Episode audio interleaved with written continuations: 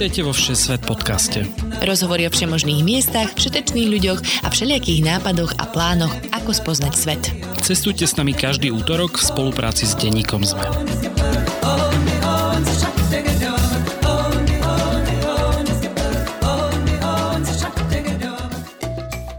Ahojte cestovatelia a cestovateľky, nadšenci turistiky, hôr, pláži, chôdze a mestských výletov. Moje meno je Lukáš Ondarčani a vy počúvate novú epizódu Všesvet podcastu. Ahojte poslucháči, ja som Tina Paholik Hamárová a spolu s Lukášom sa každý týždeň rozprávame s našimi hostiami o zaujímavých miestach, krajinách a zážitkoch. Dnes sa nebudeme rozprávať o turistickej destinácii, ale skôr o krajine, do ktorej vám cestovať neodporúčame. Pozvanie k nám totiž prijal cestovateľ Martin Navrátil z blogu Travelistan a rozprávať sa budeme konkrétne o Somálsku, ale aj o tom, aké je to vlastne cestovať do nebezpečných krajín. Pozrieme sa do zničeného Mogadiša, na somalských pirátov, aj na to, aký je život v jednej z najchudobnejších krajín sveta.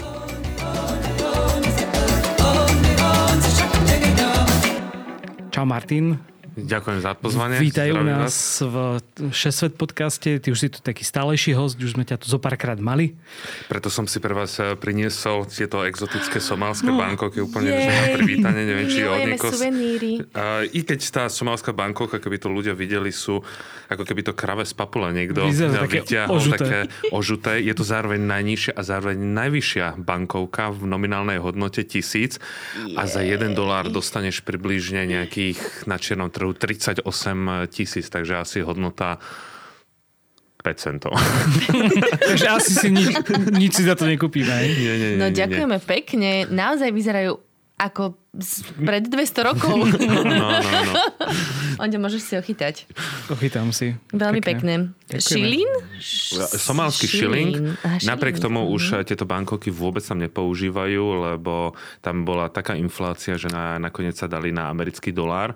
A napriek tomu, že je to asi jediná krajina na svete, ktorá má tzv. Virtuálne peniaze, my sa tu hráme na rôzne bitcoiny, ale oni, je to jedno, či, napríklad sú tam bezdomovci, ktorí majú takú tabulku s číslom a ty im posielaš vlastne peniaze cez mobil. Čiže wow. Oni už nemajú akože fyzicky tie peniaze, ale mobilové peniaze. A to je jedno, či ideš do obchodu, k pokladni, tam zaplatíš vlastne cez mobil, cez es em esku a úplne všade to funguje. Kam sa mi hrabe. To je brutál. To ja som toto videla v Austrálii, že som mohla pánovi, ktorý predával miestne notabene, zaplatiť kartou a vrajím si, že aký pokrok, ale to v Somálsku to bolo by, by, dávno before it was cool, hej? Áno, áno, to už akože Bitcoin, akože nič oproti tomu, čo sa tam odohráva a preto napríklad v Somálsku, ak máme začne ako pozitívne aj krajina, kde je všade vysokorýchlostný internet, napriek tomu, že to patrí medzi najchudobnejšie krajiny vôbec mm-hmm. na svete a s veľmi dobrým pokrytím mobilného signálu, aby tie peniaze mohli prechádzať z, od predávajúceho cez neviem koho. Uh-huh.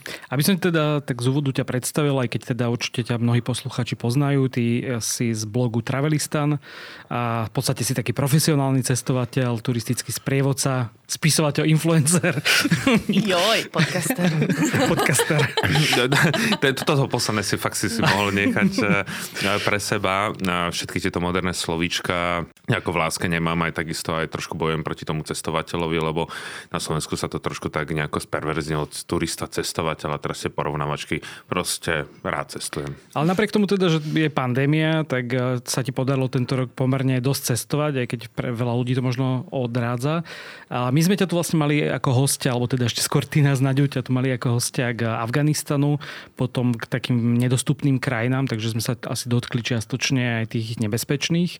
Ale je nejaký, možno keď to vieš tak zhrnúť, dôvod, prečo ťa to láka často práve do tých krajín, kde turisti väčšinou nechodia, alebo to naozaj nie je bezpečné. Ako teda je asi aj to Somálsko? Dobrá otázka a určite nie je tým hnacím motorom, že je to málo navštevovaná oblasť.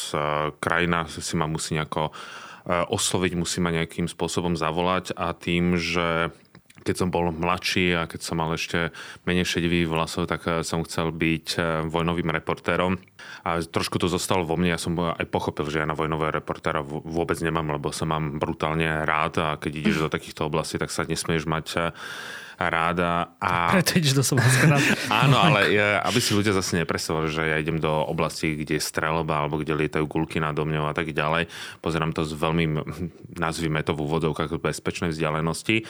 A tým, že som vyštudoval nielen históriu, zaujímam sa o medzinárodné vzťahy, tak nebavil ma to o niektorých krajinách len čítať, ale chcel som niektoré veci vidieť na vlastné oči. I keď je stále pochopiteľné, že aj keď to človek navštívi, neznamená, že to pochopí, lebo stále cestuje v nejakej tej svojej bublinke a len sa k tomu vieš nejako priblížiť a ja to prirovnávam k takému vareniu polievky, že ty nevidíš po tú pokrievku, ty vieš, že niečo sa si varím, niečo si možno zacítil, ale nevidíš tú samotnú polievku, že čo tam je. Takže z toho dôvodu tam cestujem, aby som sa k tomu možno problému trošku priblížil a trošku to nejako uchopil a možno pochopil. Mm. Ja myslím, že vojnovým reportérom pristanú šediny, že to bez toho to ani nejde. Díky, díky. Ty diplomat. A čelíš niekedy kritike za takéto cestovanie alebo za ten výber krajín? Túto otázku som ešte nedostal mm. a, a zatiaľ nie. Zatiaľ nie. Mám veľkú podporu od rodiny. Mm. A mamina už sa hovorí, že už väčšiu blbosť nemôžem vymyslieť, tak po somálsku som povedal, že mami, tak to už fakt, že od, od teraz to pôjde len dole, dole kopcom, takže od nej mám vždy veľkú podporu. Priateľka samozrejme niekedy tak akože buchne si rukou po čele, že čo to som zase vymyslel. Mm. Samozrejme nejaká obava tam je, ale nejaká kritika v žiadnom prípade, i keď sa niekedy stalo, že ľudia majú pocit, že ja si to už vyberám len kvôli tomu, že už som toľkokrát cestoval, že už neviem čo do rozkoše. Mm-hmm. Nie je to tým, že je to málo navštev. Proste tam chcem ísť, ale nejaká veľká kritika v žiadnom prípade. Jasne. A Somálsko je vlastne jedna aj z najchudobnejších, ale aj najnebezpečnejších krajín na svete. Ty už si bol pred pár rokmi v Somalilande, ale to je vlastne ako keby autonómny štát, ktorý nikto neuznáva. Vieš nám povedať, že aký je rozdiel medzi Somálskom a Somalilandom? A ten základný rozdiel je bezpečnosť. V Somalilande môžeš cestovať absolútne sám, bezpečne. Vôbec nebudeš mať pocit, že ti tu niečo hrozí. Neuvidíš na ulici žiadne vojenské jednotky. Mnoho ľudí možno navštívilo Etiópiu. Ja by som povedal, že Somaliland je ešte bezpečnejší ako samotná Etiópia. Ale keď vôjdeš už do toho Somálska, toho s hlavným mestom Mogadišo, tak nič nebezpečnejšie som v živote nezažil. Tam bez fixera, bez ozbrojencov ťa nikto nepustí.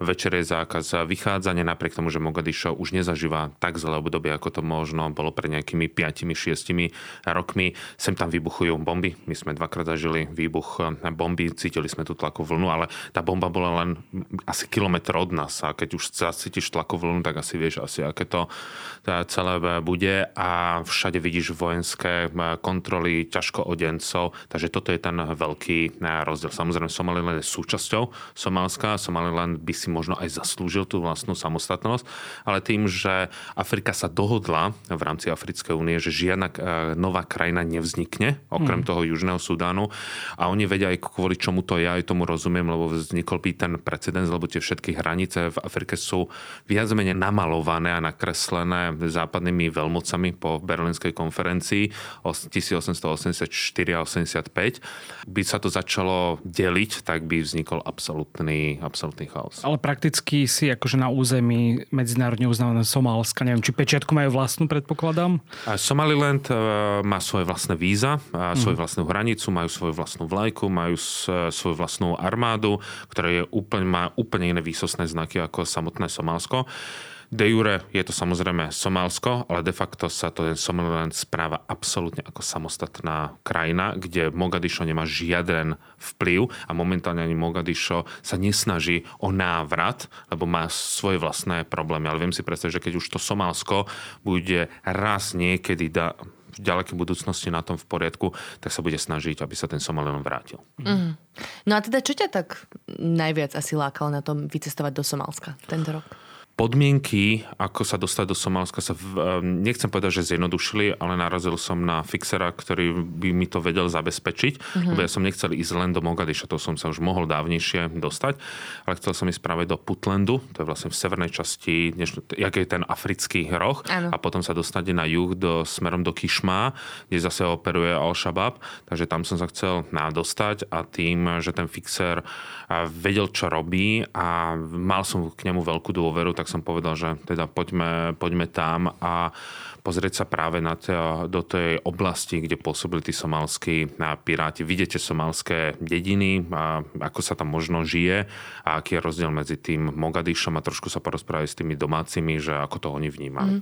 Možno by som len doplnila, že fixer teda to je nejaký človek miestny, ktorý sprevádza, často aj novinárov napríklad uh, dávajú informácie, komunikuje s miestnymi a tak ďalej. Že? Je to aj plus je to človek, ktorý je z niekde z okruhu vlády alebo má kontakty na vládu mm-hmm. a on častokrát aj okolo teba ako keby tak chodí a počúva tých miestnych, lebo ty po somalsky samozrejme nevieš a vyhodnocuje situáciu a keď niekto cestuje do takýchto krajín, tak vieš, že tá situácia sa môže zmeniť z minuty na minútu a tam, kde si mali zajtra, tak sa to môže zmeniť a môže, a môže zostať na mieste. Mm-hmm. Asi nie je úplne jednoduché dostať sa do Somálska, neviem, či už čo sa týka priamo tých víz, ale aj teda letenky vyzerali, že sú celkom drahé, keď to porovnávame s nejakými inými krajinami v Afrike. A víza dostaneš priamo na letisku, ale víza sú vydané na základe papiera, ktoré musí vydať ministerstvo zahraničných vecí Somálska. Bez toho ťa do lietadla nepustia. Somálci ani nemajú na to, aby bolo toľko veľvyslanectiev vo svete. A tie letenky sú brutálne drahé. Ja som letel najpremiejším možným spojom s prestupom v Istambule a tá letenka stala tisíctristo eur v ekonomickej triede a to ešte letí tými staršími lietadlami a ono to má ešte má medzi pristátie v Džibuti, no mm-hmm. ale tým, že tam nikto pomaly nelieta, tak letecká spoločnosť si môže samozrejme pýtať viacej, viacej peniazy. Takže za tisíctristo každý si vie predstaviť, že za túto sumu by letel... V živote si takúto letenku nekúpila. Že Ryanair to není, no? A, nie. Ale služby. Služby obdobné. Nie, nie, tu, uh, asi sa nebudeme hovoriť meno leteckej spoločnosti, ale keď už prestúpim v Istanbul, asi niekto vie, tak si to vie vypočítať a tá letecká spoločnosť patrí medzi najlepšie na svete, takže ten Jasne. Servis je super, len tak... Víš tam prejsť po, zem, po zemi, cez hranice? Momentálne nie. Mm-hmm. Uh, niekedy to otvoria, niekedy to zatvoria, ale keďže ono celkovo sa po, uh, v rámci ani Somálska nedá pohybovať po zemi medzi jednotlivými mestami, lebo hlavne ten juh Somálska stále ovláda Al-Shabaab a musíš prelietavať uh, miestnymi linkami. No a tie uh, miestne aerolinky, tak to sú už dávno vyradené všetky lietadlá, ktoré už vyradili už aj v Kongu alebo v Ugande. A pri jednom lietadle, čo som dal na Instagram, tak sa mi ozval jeden slovenský pilot, že to si fakt v tom to letel. Ja mne, mne úprimne jedno, čím letím, či Airbusom, Boeingom, mne to je fakt, že jedno. V tých lietadlách sa nevyznam, ja nemám z toho takú tú triašku, že je, poletím nejakým Airbusom tristoosemdesiat, to mňa ako hmm. netrápi. Ale to bola triaška iná. Toto bola triaška iná, on, že to bol Airbus nejakých, určite to asi poviem zle, s tou koncovkou dvesto, vyrobený v šesťdesiatom siedmom roku. Mm-hmm. A že to je už v Európe dávno vyradené, že to ešte vážne. Takže retro, hej. To bolo úplne retro. Keď si zoberieš, že napríklad letíš ďalšie lietadlo malo že štyridsaťjeden rokov, že takisto staré ako ja. To je ako, že nevieš, čo si máš o tom mysleť. Hľadáš bezpečnostný pás, ten bezpečnostný pás tam nie je napriek tomu, že letuška povie, že please fasten your seatbelt, ale nemá sa, či, nemá sa čím a uh, okienko tak zašpinené, že chleba by si mohol natrieť uh, tú masťou a, a vtedy si povie, že dúfam, že to pristane a počuješ, jak tie, jak, jak sa to trasie, jak, jak to, bz, nie že ani bzučí, ale jak to škrípe a tak ďalej. Že... Prvýkrát si tlieska po pristani, hej? nie, vnútorne. Sú... vnútorne. Vnútorne, vnútorne. To by som asi tlieskala. No.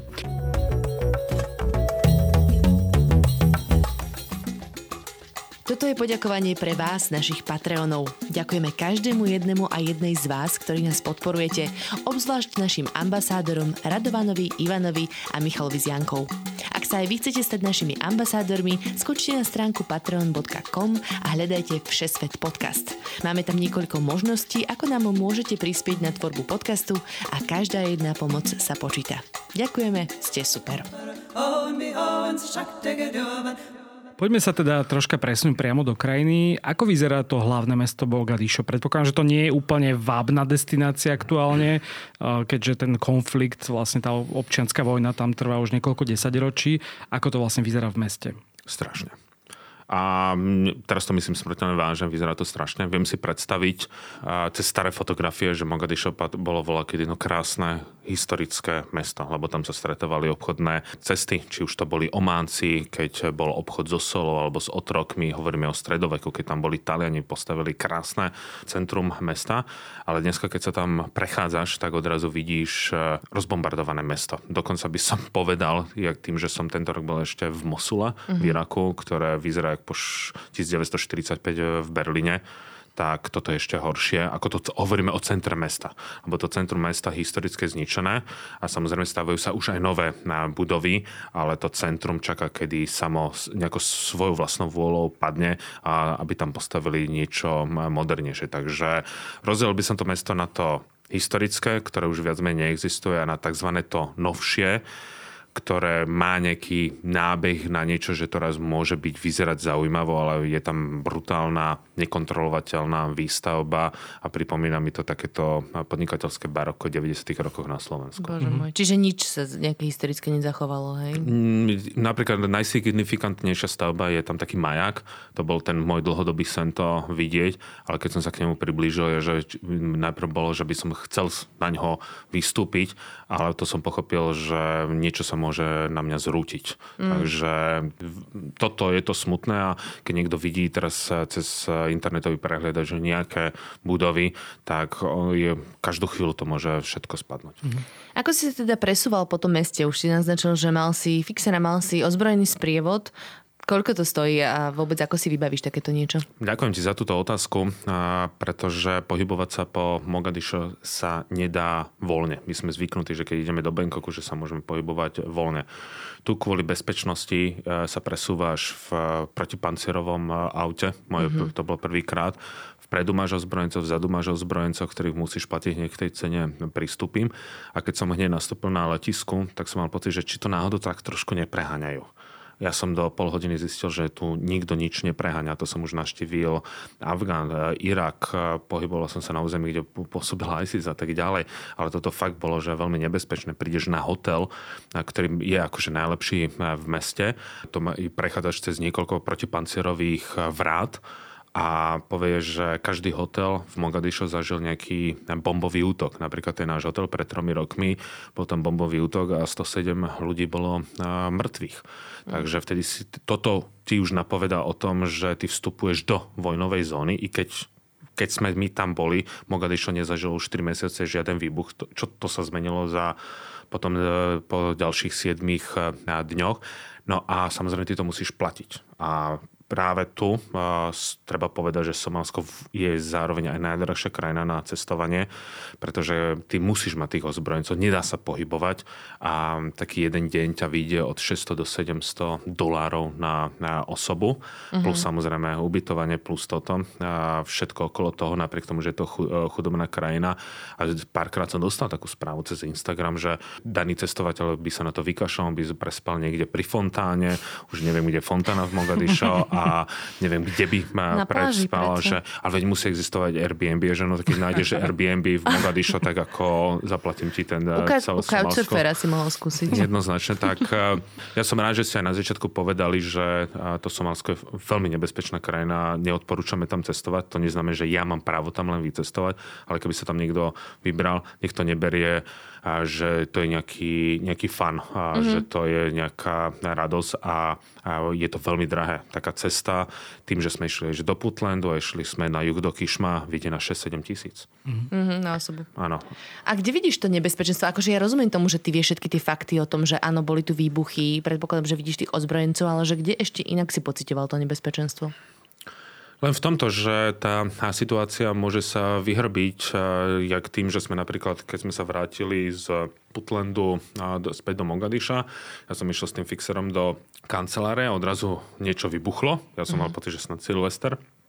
On sa otočil a tak suchopárne povedal bomba. A teraz, teraz prišla tá tlaková vlna a on že, no a po troch mesiacoch je tu zas. A na druhý deň okolo nášho hotela sa strieľalo ďalší výbuch, výbuch bomby A my sme niekde mali ísť a odrazu samozrejme zostali sme na hotel, lebo sa musela zistiť bezpečnostná situácia a plus ty nevieš, kto ťa sleduje, lebo samozrejme ty ako biely človek vzbudzuješ tú pozornosť. Všetci o tebe vedia, že si tam v tej krajine. Že si, presne, že si tam a že možno od teba by niečo možno aj získali. Takže chodili sme aj v takých tých miestnych oblečkoch, ale to len, aby z auta bolo vidieť, že možno sú tam nejakí, nejakí Somálci a keď sme išli v, v okolí Kišma, sme išli na sútok rieky na Džuba, to už je vlastne v tzv. Červenej zóny a dvadsať kilometrov odtiaľ už pôsobil Al-Shabaab, jedna z najhorších teroristických organizácií, ktorá pôsobí na tomto svete. A to nebezpečie, ono nepríde nejako neohláseno, to je také, že hľuskneš a odrazu niečo mm-hmm, príde. Mm-hmm. Aby sme teda nerozprávali čisto iba možno o tom konflikte a o tom, ako to vyzerá, tak sú tam aj pomerne fascinujúce miesta.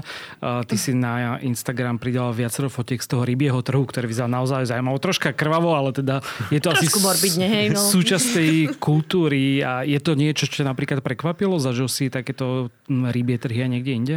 Ja ľúbim rybie trhy. Všade, kde sú rybie trhy, idem si ich pozrieť. Doteraz pre mňa najfascinujúcejšie rybie trhy boli v Japonsku Tsukiji v Tokiu alebo v Senegale pri meste Saint-Louis. Ale toto mňa dostalo so všetkými zmyslami. Vôjdeš na ten rybí trh, je to opäť v nejakej rozbombardovanej budove a teraz sa pozeráš na rôzne druhy rýb. Tu nešlo o to, že sú tam korytnačky, že sú tam žraloky, tie obrovské mečúne, to, to bolo...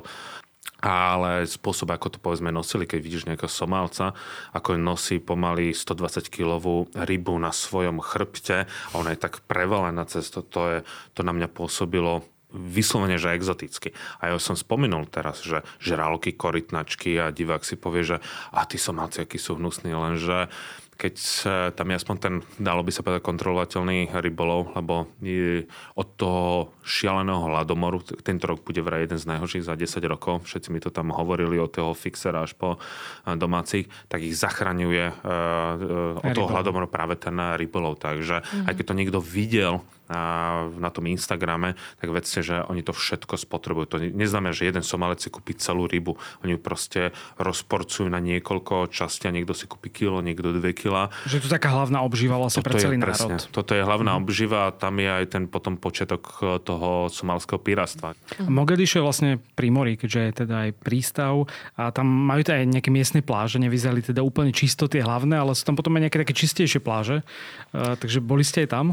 Uh, je tam taká najznámejšia pláž Lido, uh, aj relatívne čistá, s tým nechutným bielým pieskom, s tým nechutným tyrkysovým morom, uh, ale nejak som sa moc nekúpil. Pál, alebo... Ty... To je to, že, ti, že mne by to možno bolo až také blbé, že vlastne idem si teraz akože si zaplávať do mora, keď vidím, že ako tá krajina vyzerá, že je to také niečo, s čím bojuješ. Či to hocikto iný robí okrem teba. No práve, že Somálci to tam robia oni každú sobotu a, sobotu a nedelu. Tam nie sú žiadne rezorty, pochopiteľne, ale v sobotu a v nedelu, a to je taká hlavná zábava obyvateľov Mogadiša, že idú na pláž, urobia si nieký piknik, idú sa uh, vykúpať, tak ženy, keďže je to moslimská krajina v, v tom habite, ale normálne sa kúpu a je to taká veľká zábava, čiže keby som išiel, nikto sa na mňa zle nebude pozerať, len tým, keď sme sa tam prechádzali, tak my sme tam svietili a každý sa chcel rozprávať, chcel sa dotýkať.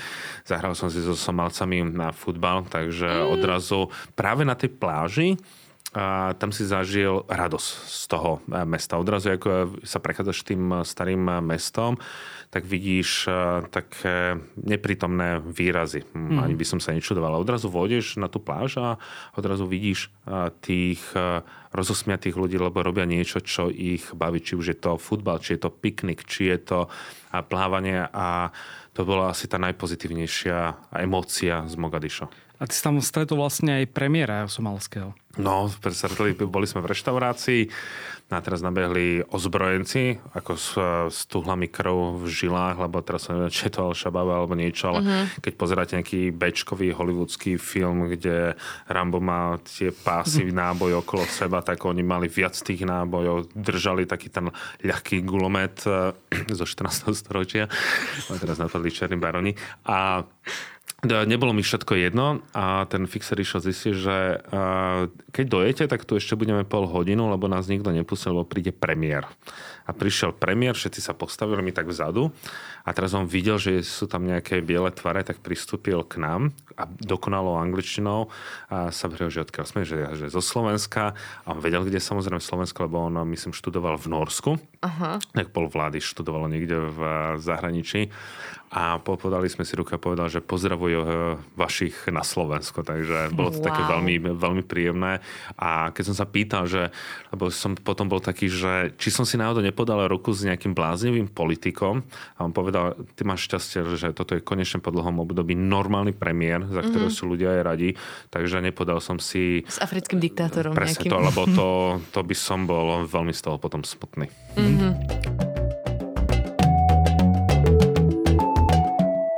Ako sme sa vlastne dotýkali už toho konfliktu, tak Somálsko v podstate od tých deväťdesiatych rokov neustále vo vojne sa dá povedať. Terorizmus je to veľký problém, až Al-Shabaab teda kontroluje veľkú časť krajiny. Možno také, čo by mohli aj posluchači poznať, sú tie filmy, ktoré sú práve o Somálsku, či už je to Čierny jastrab zostrelený, teda Black Hawk Down. Neviem, či si videla? Nie, nevidela. Pozri si, je to veľmi dobré. Ináč, je, to, je to veľmi dobrý film. Alebo potom Captain Phillips bol taký nedávno, ktorý myslím, že vyhral aj nejakého Oscara. A to som myslím, že videla. Nehral tam Tom Hanks? To bolo práve o tých pirátoch. Tak povedzme si niečo o tých pirátoch, pretože to je akože jedna z vecí, pre ktoré bohužiaľ Somálsko asi dosť známe. A, a Piráti pôsobili práve v tej oblasti Puntlandu. A ja to sa pokúsim povedať veľmi zjednodušene, lebo každá téma by si zaslovovala trošku viacej ísť do hĺbky, ale to už je potom na poslucháčovi, ako pôjde viac do toho. Tak ako si dobre spomenul, tak do, ten konflikt začína, alebo tá občianska vojna v Somálsku od deväťdesiateho prvého roku. A Somálsko sa vždy živilo rybolovom a v deväťdesiatom prvom roku začala občianska vojna a štát nedokázal chrániť námorné hranice Somálska. A tým, že Somálsko má najdlhšie pobrežie v Afrike a zároveň je, tie ich vody sú najbohatšie na tie morské živočichy, využívali veľké a lodné spoločnosti, hlavne povedzme z Číny, z Tajvanu, z Indie, proste z okolitého sveta a robili tam nekontrolovateľný rybolov. Čo zobrali, brali domáci nielen teda obživu, ale takisto aj prácu. A keďže tá centrálna vláda sa nestarala, alebo mala svoje vlastné problémy, o tom je ten film Čierny jastrb zostrelený, že prečo sa tam vlastne, čo sa tam dialo, tak ľudia sa zobrali spravodlivosť do svojich vlastných rúk. Takže najprv to bola tzv. Tá ochranárska fáza, že my budeme chrániť svoje vlastné teritorium a videli, že sú veľmi úspešní v tom. No a potom si povedali, že no tak z toho ochranárskeho vzniklo potom to klasické piráctvo, ktoré sa stalo to známe, napríklad ten kapitán Phillips, Filip a, a začali prepadať veľké zaoceánske lode a vypýtať od, od toho výkupné. Za tú loď zobrali milión, dva milióny alebo päť miliónov dolárov a, a to začalo riešiť svetové spoločenstvo, lebo bol brzdený na svetový obchod. A keď sme sa o tom bavili s domácimi v tom Puntlande, že čo si o tom oni myslia, tak oni povedali, že pozri sa, boli jedni to odsudzovali, ale druhí hovorili, že ale my sme aspoň mali z toho niečo. Že, že nejaké peniaze to vlastne prinieslo. Že to prinieslo. Ja by som to prirovnal k Escobarovi, že mm. tiež Escobar začal si vykupovať ako keby tú dôveru od tých ľudí, že začal stavať tie futbalové štadióny, zlepšoval školstvo a robili to aj piráti, že priniesli generátor, odrazu ľudia mali elektriku.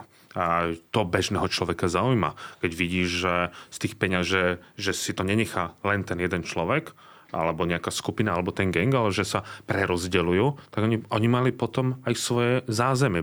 Považovali ich za tzv. Robinov húdov, lebo si to, oni to zase vedeli tak marketingovo spojiť, že zberú nám, a, že od, od, odháňajú ryby a tak ďalej. Takže ľudia boli z toho spokojní a, a najväčší výskyt bol v dvetisícosem. Potom prišlo svetové spoločenstvo od Rusov cez Číňanov a cez Američanov, no a ten, to piráctvo už viac menej existuje. Mhm. Čiže už to nie je taký problém. A um, mňa by vlastne zaujímalo, čo tam vôbec robili tie akože zaoceánskou ďalej, to neboli, že z ľuďby, to boli normálne, že dopravné, hej? To boli tie veľké dopravné s kontajnermi, mm-hmm. lebo okolo Somálska vedú práve, to je ten africký roh, smerujúc do Sueského prielivu, prieplavu, vždy si to tak nejako úspešne mýlim, takže tady prechádzali tie najdôležitejšie obchodné cesty.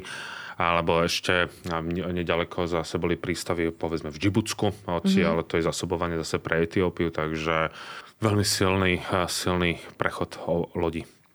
Ako vyzerá taký, keď sa posunieme možno aj mimo toho Mogadišu, ako vyzerá bežný život Somálcov, keďže naozaj je to veľmi chudobná krajina, čo väčšinou ľudia robia a ako sa živia?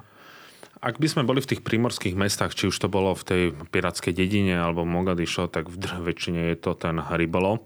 Ak by sme sa dostali už potom do dedín, tak keď ti už prišli, že mesta chudobné, tak tie dediny, keď ich vidíš, tak si máš pocit, že tie mesta sú brutálne bohaté. Čiže tie, otv- tie Čiže nožnice... Čiže ako to vyzerá? Ja si to neviem predstaviť, asi, lebo tie mesta boli proste že rozbombardované, mm-hmm. spadnuté budovy. A predstav si, povedzme, slamené chatrče s, s pospájané nejakou usušenou hlinou, ani nie, nie tehly, žiadna elektrika, žiaden plyn, žiadne, žiadny kontakt s civilizáciou, žiadna, žiadne spojenie s civilizáciou. Keď niekam chceš ísť, tak musíš ísť pešo, alebo možno raz niekoho stopneš, auto prechádza raz za tri dní. A na dedinách musia za vodou chodia niekoľko kilometrov, aby sa dostali, živia sa hlavne chovom dobytka a, a, a ťav, lebo mm. v Somálsku sa najviac, že som chcel povedať, pestujú, ale najviac chovajú ťavy. A práve tento rok mali prísť dažde, ale neprišli až také. Oni, Somálci, hovoria, že to globálne oteplovanie je veľmi silné. A to, čo mi hovorili aj na tých dedinách, mi potvrdili potom aj pracovníci rôznych západných organizácií, že to sucho, ktoré ešte len príde, už teraz kosí tie stáda toho dobytka, tých tiav.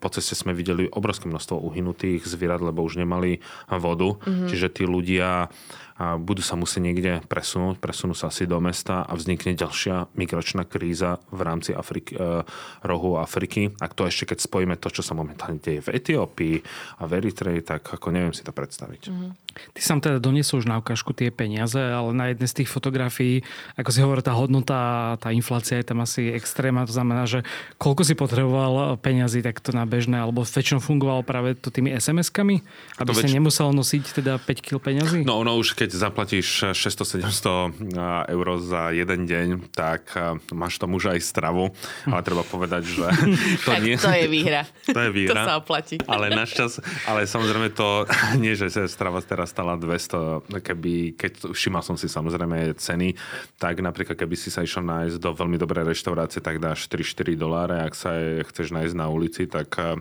pol dolára to približne stojí bez nápoja, alkohol tam nekúpíš a suveníry samozrejme moc nekúpíš, ale napríklad hotely sú veľmi drahé. Mm-hmm. A keď napríklad v tom hoteli, kde sme bývali, tak to mám nejako prirovnať, tak uh, oni si dávali, že sú štvorhviezdičkový hotel.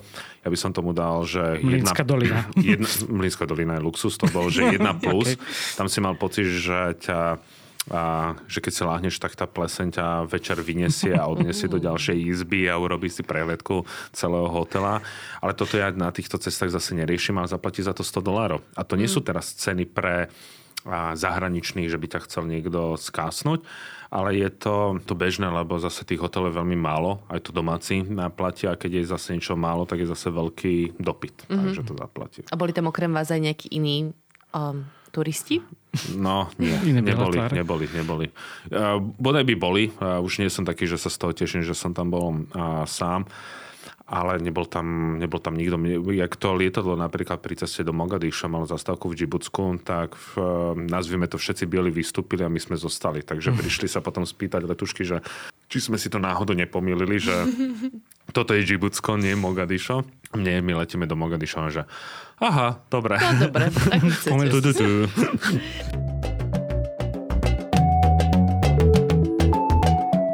Keď si už načrtol to jedlo, tak dáme si túto časť, um, teda, že aké dobroty si. Také miestne špeciality mm-hmm. v all-inclusive balíčku. Žraloky, krájade. Každý si asi predstaví, že Somálsko, asi predstaví nejakého, aj vďaka tým našim hlúpým vtipom o chudých Somálcov, že, mm-hmm. že tam bude hľadovať. A musím povedať, že v rámci toho regiónu, lebo som navštívil aj Eritreu, Sudan, Etiópiu, Keňu a Tanzániu a tak ďalej, tak Somálci patria medzi veľmi dobrých kuchárov, dávajú si veľmi dobre záležať na jedle mm-hmm. a dávam ju v rámci tej východnej Afriky na prvé miesto. Tak ako povedzme arabskú kuchyňu, tú libanonsku považujem za tú echt, najlepšiu, aspoň pre mňa. Tak tú somálsku ma prekvapilo. Možno ma prekvapilo to, že som nič nečakal a dostal som možno toho viacej. A tí Somálci hovoria, že základnou ingredienciou úspešného somálskeho jedla čerstvosť. A všade, čo, čo sme dostali, bolo čerstvé. Najviac jedia ťavy, mm-hmm. lebo tých majú vyše pätnásť miliónov. To si niekto povie, chuť, ťava, také ťavie stehno. Nie na zahodenie, ťava s ručkou. No, by som asi nemal taký... A... Ja asi tiež nie. Ja teraz budem jesť ťavy asi dosť. Tam ideš? Do Emirátov sa sťahujem. O. A je to urobené tak na sladko, samozrejme rýža, veľmi čerstvé šťavy, lebo v Somálsku pestujú mango, čo ma mm. tiež veľmi prekvapilo. Čiže rôzne šťavy, to sme pili vo veľkom. A samozrejme ťavie mlieko a v, nemusí sa človek toho obávať, že by ho prehnalo. My sme tiež sa trošku možno obávali, i keď ja mám asi žalúdok z azbestu. Podľa mňa musíš byť zvyknutý. To... Asi som zvyknutý, lebo vždy, keď prídem na Slovensko, tak v tom momente mám žalúdočné problémy. A, ale všetci, nikto nemal žiadne problémy a musím, všetci povedali, že somalská kuchyňa ich veľmi prekvapila. Tie morské plody, mors, rôzne ryby a jak to vedeli spraviť. To nebolo, že len na jednom mieste, ale všade, kde sme prišli, tak to, čo urobili, bolo excelentné. A to my sme sa nestravili len na, na hoteloch. To my zase testujeme, takže ak sa dá, tak ideme k tým miestnym, sademe si k ním a jeme spolu s nimi. Čiže aj to, čo bolo na ulici, bolo pripravené veľmi dobre. To ťavie mlieko napríklad, neviem, podobne nejaký kumis, alebo je to také sladšie? Je to také hustejšie. Hustejšie, hustejšie má to obsah, väčší obsah tuku, takže a keď si nikto nie je na to zvyknutý, tak ho to preženie, lebo to je ako keď si dáš nejaké čerstvé kravské mlieko, alebo ovčie mlieko, nie ovčie, alebo tie, tieto také, je to pre ten žalúdok také nejaké silnejšie, takže môže to urobiť uh-huh. kuca paca. Ale ja som niekde počul, že to, to začne byť zase nejaký trend v rámci takých tých hipsterských kaviarní, že už sa, už sa menia, uh, hej, že už nie je mandlové mlieko, ale začneme ťavie mlieko dávať do kapučína. Takže na úce vypýtam uh, ťavý fledva.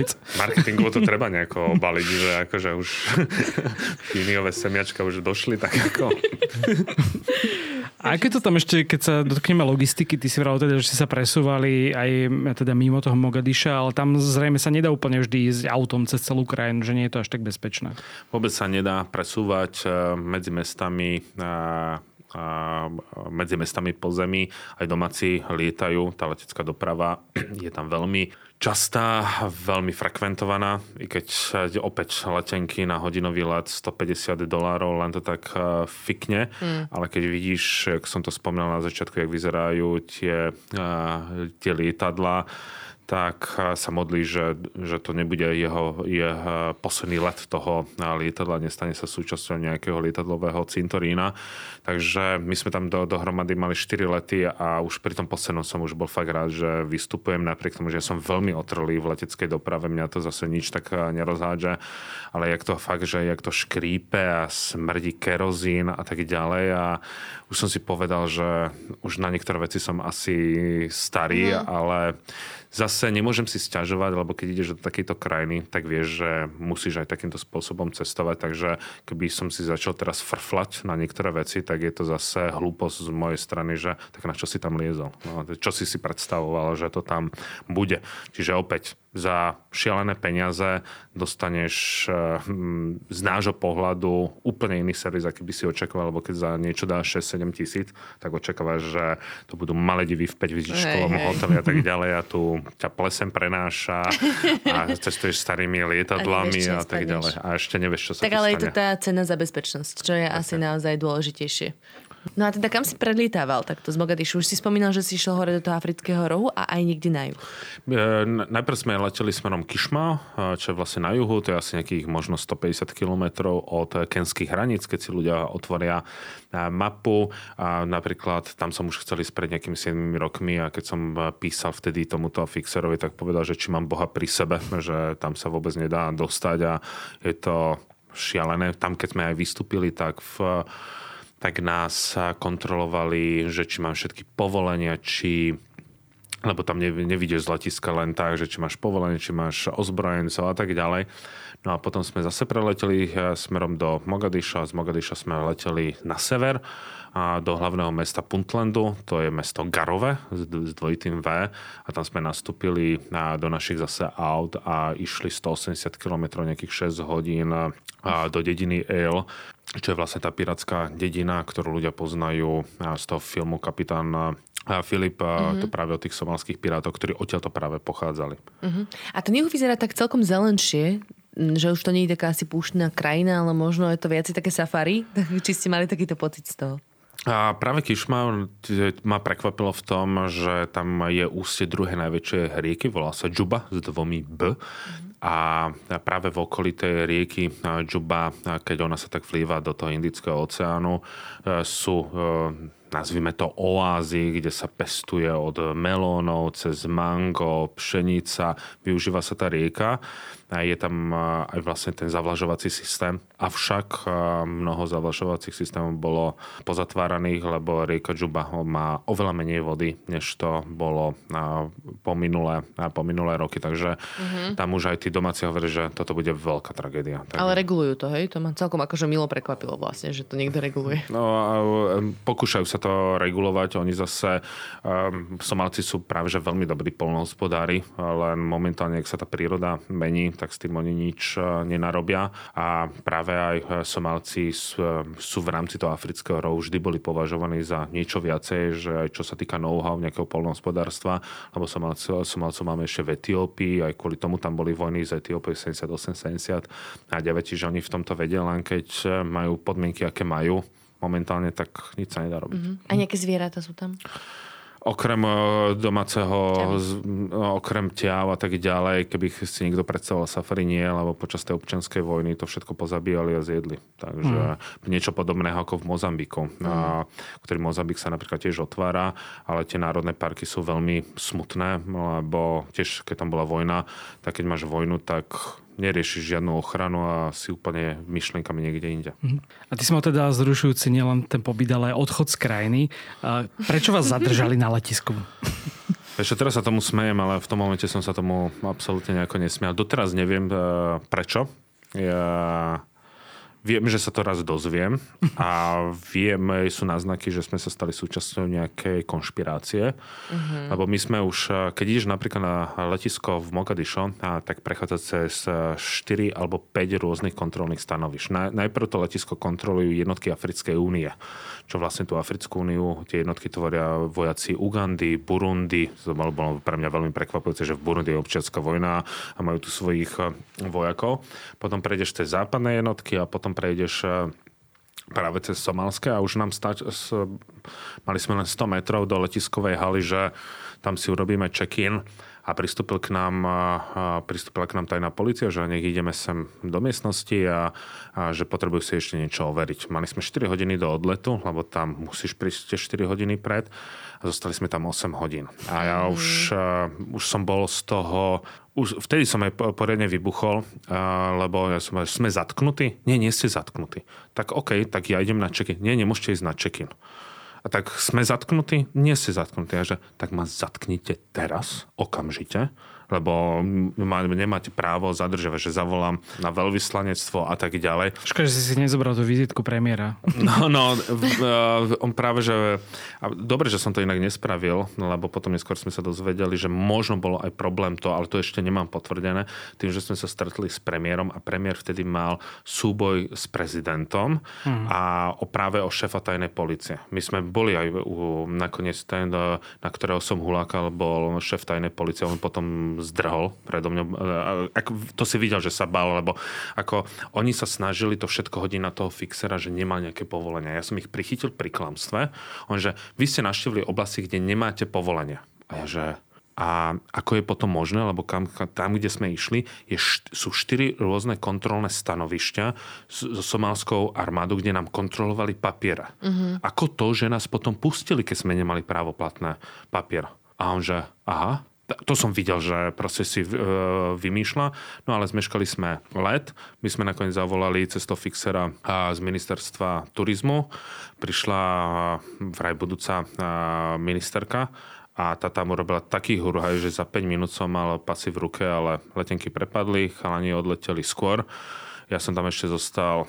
No, Iba ďalšie... samého teda držali, hej? Že neboli nie, nie, ja som, ja som aspoň si vymodlil, že oni nech idú aspoň na hotel, lebo už lietadlo odletelo a ja tu zostanem s tými pasmi. Mm. Že ty choď, my ti prineseme pasy. A že no tak akože mm. bez pasov má, má môj drahý, akože ja tu radšej budem spať. Ja som si sadol na tú podlahu, že nemôžeš tu zostať. Ja že vyvedte ma, zatknite ma. Takže a potom mi už dali tie pasy, lebo vedeli, že som ňou nejako nepohnul. Ale teraz sa tomu smejem, ale nebolo mi zase všetko jedno.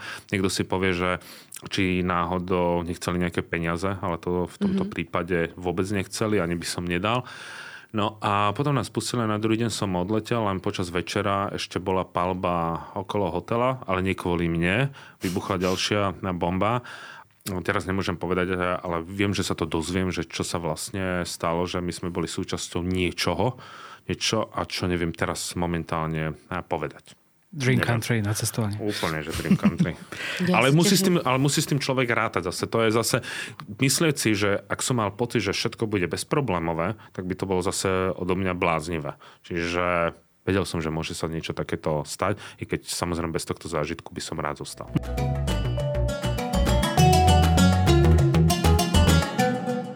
A keď to teda tak zhrnieme už úplne na záver, máš nejaké také krátke tipy, ako sa správať práve v krajinách, ktoré nie sú úplne bezpečné, keď už sa tam človek nejakým spôsobom ocitne, alebo keď sa aj dostane do takej situácie, možno aj napríklad v krajine, ktorá nie je považená až tak za nebezpečnú, ale...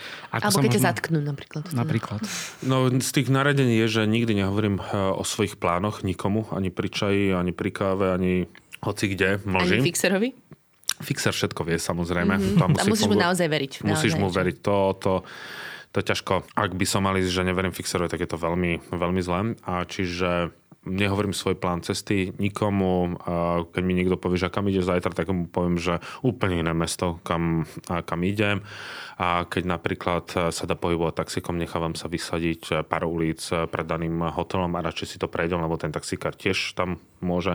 Keď som bol napríklad v Afgáne, tak nejem, vždy jem na poschodí, lebo keď sa niekto vyhodí do povetria, tak vždy iba na, pri, pri vstupe a pokúšam sa si zohnať nejaké miestne oblečenie a chodiť tak oblečený. Ja nechodím s veľkým foťakom, ale s mobilom, lebo mobil má dneska každý, takže to je menej nápadné. I keď samozrejme stále tu mám napísané, že nie som od vás, ale tak akože to zase... Nie, super, typicky som mal zem. Áno. A keď idem do takých tých, ako bolo Mosul alebo na Afgán, tak nechám si naraz bradu, ale zase trošku upravenú, že nejak veľa Slovákov zase cestuje. Oni to takže... nie, oni to nosia veľmi tak akože fancy zostrihnuté, no, hipsterský. No to je to, že veľa ľudí si nechá naraz tak, keby prešiel ním elektrický prúd, že to vieš, tak vybuchne. Tam sa tých Talibancov viac podobali. Asi. No, no, presne, ale, tak, ale raz moje také, ten zastierací manéver bol do, veľmi dobrý, keď som letel z Afganu do Pakistánu, tak pakistanský colník ma nechcel pustiť, že neverilo, že s môjim výzerom mám pas Európskej únie a že ja nemôžem byť Slovák, ale určite som... Maximálne si z Turecka. Maximálne. Môžeš to otestovať s pachom, či vám to tiež vyjde. A vtedy som si povedal, že ja ti tak pekne ďakujem, že, toto je, že si veľký diplomat, ale vieš čo, zavolá niekoho a že over si, že ten pás, že ku nezavoláme na veľvyslanectvo, keď chceš, že m- maximálne z Turecka. No, keby vyšli do bratislavských kaviarní, tak vlastne, by bol prekvapený. Dobre, tak na, naučil si sa už výborne maskovať a áno, môžeš áno, to ale... využívať pri ďalších cestách. Neznam znamená, že keď toto robíš, že dáš riziko na nulu, iba ho minimalizuješ alebo približuje sa k tej nule. Mm-hmm. Ale nikdy to nestlačíš na nulu. Jasne. Dobre, ďakujem pekne za to, že si prišiel porozprávať o Somálsku. Ešte v rámci toho nehovorenia plánov, aké máš plány ďalšie? To som sa presne chcela spýtať, ja sa to vždycky Martine na konci pýtam a on vždycky sa tvári veľmi záhadne. A, tak nech teraz priateľka nepočúva. Vypni. A už postupne vznikajú, chcem ísť do Libie, do Syrie, ale že sa dostať do Raky. mm. a už sa to postupne vybavuje a potom sa chcem zase vrátiť na Antarktídu, ale tento sen presne nepoviem ešte, lebo to vzniklo nedávno pri pivku. Takže... Všetky dobré nápady sú pri pivku. Vždy, vždy najlepšie sú nápady.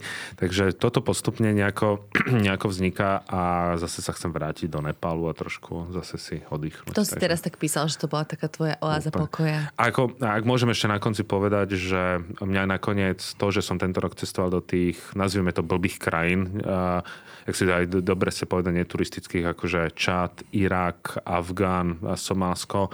Ono sa to trošku podpísalo uh, na mne a všetci hovorili, že som nejaký, nejaký divný. Uh, takže musel som si niekde ísť utíšiť nervy a v tom Nepále sa mi to našťastie podarilo. Takže aj cestovanie do takýchto krajín prináša... Že, trošku... že nie týždeň na Malorke, hej? No. A, nie.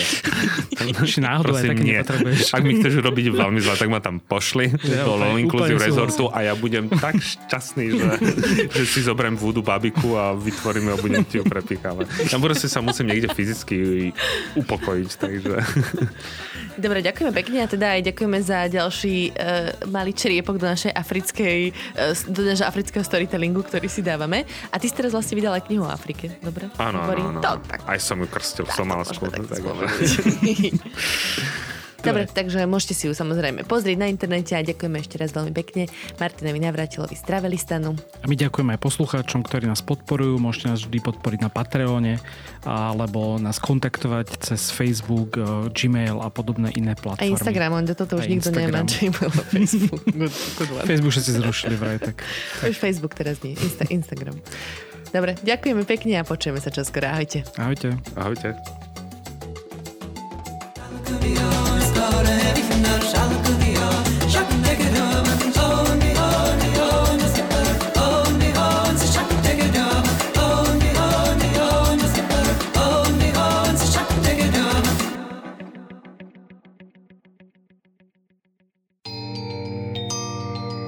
Dátumy, mená či udalosti, taká je zvyčajná predstava o dejinách, ktorú najčastejšie poznáte z hodín dejepisu. Dáte mi však zrejme za pravdu, že minulosť nám ponúka ďaleko viac než len výpočet základných informácií. Je to predovšetkým dobrodružstvo poznávania a fascinácia dobou, ktorá je nám viac či menej vzdialená. História preto ponúka zážitok z cestovania. Cestovania v čase. Vydajte sa na túto plavbu v čase spolu so mnou v podcaste Dejiny. Nájdete ho vo všetkých podcastových aplikáciách a na webe denníka es em e. Moje meno je Jaro Valent a každú nedeľu vás spolu s hosťom vezmeme na nové miesto i do inej doby.